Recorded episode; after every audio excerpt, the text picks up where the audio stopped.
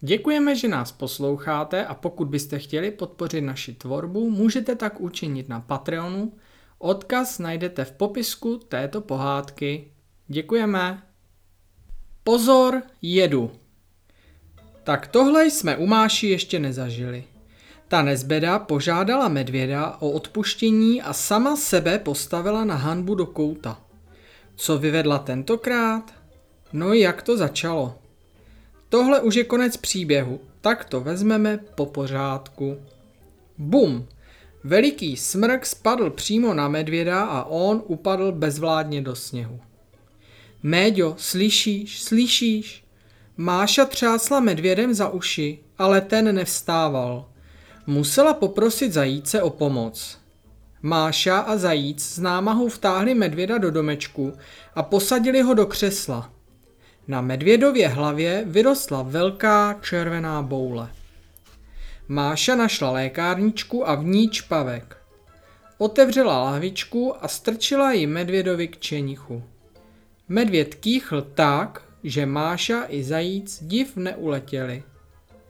Medvěd se spamatoval, rozhlédl se a uviděl na stolku pohár pro vítěze v biatlonu. Trochu ho to zmátlo. Ukázal na pohár a chtěl po Máše vysvětlení. Máša svěsila hlavu a vypadalo to, že nechápe, na co se medvěd ptá.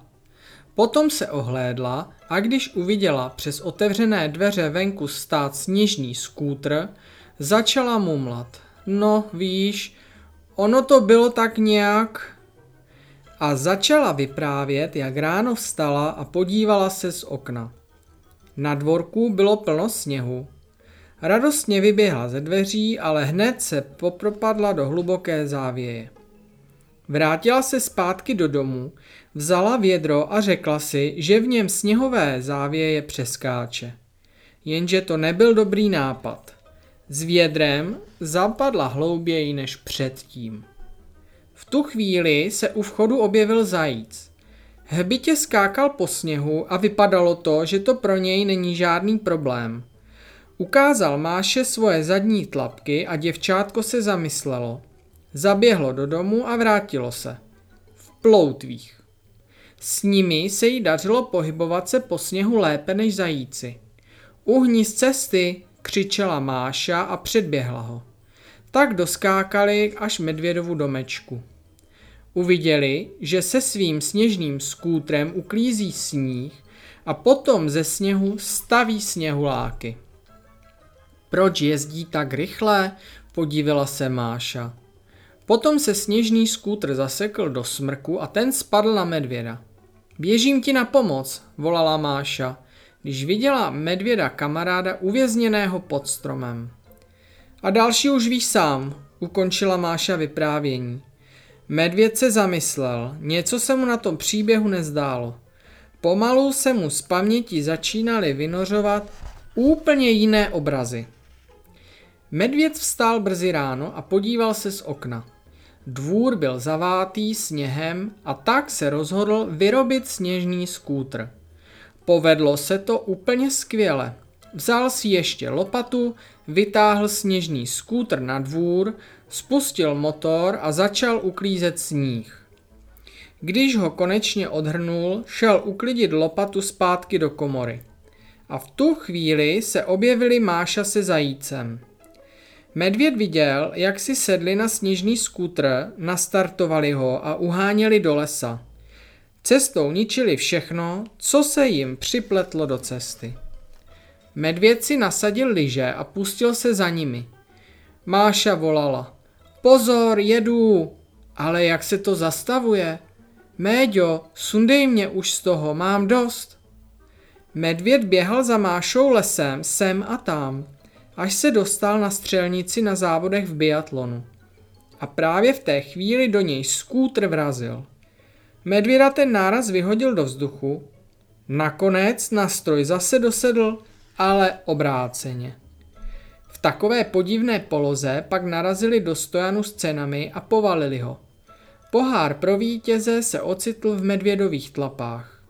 Sněžný skútr dál letěl lesem, porazil sanitku, ve které bydleli vlci, zničil sněhuláky, které si postavili veverky a napáchal spoustu další škody. Pozor, jedeme, radši už dost, chci se vrátit, křičela vyděšeně Máša.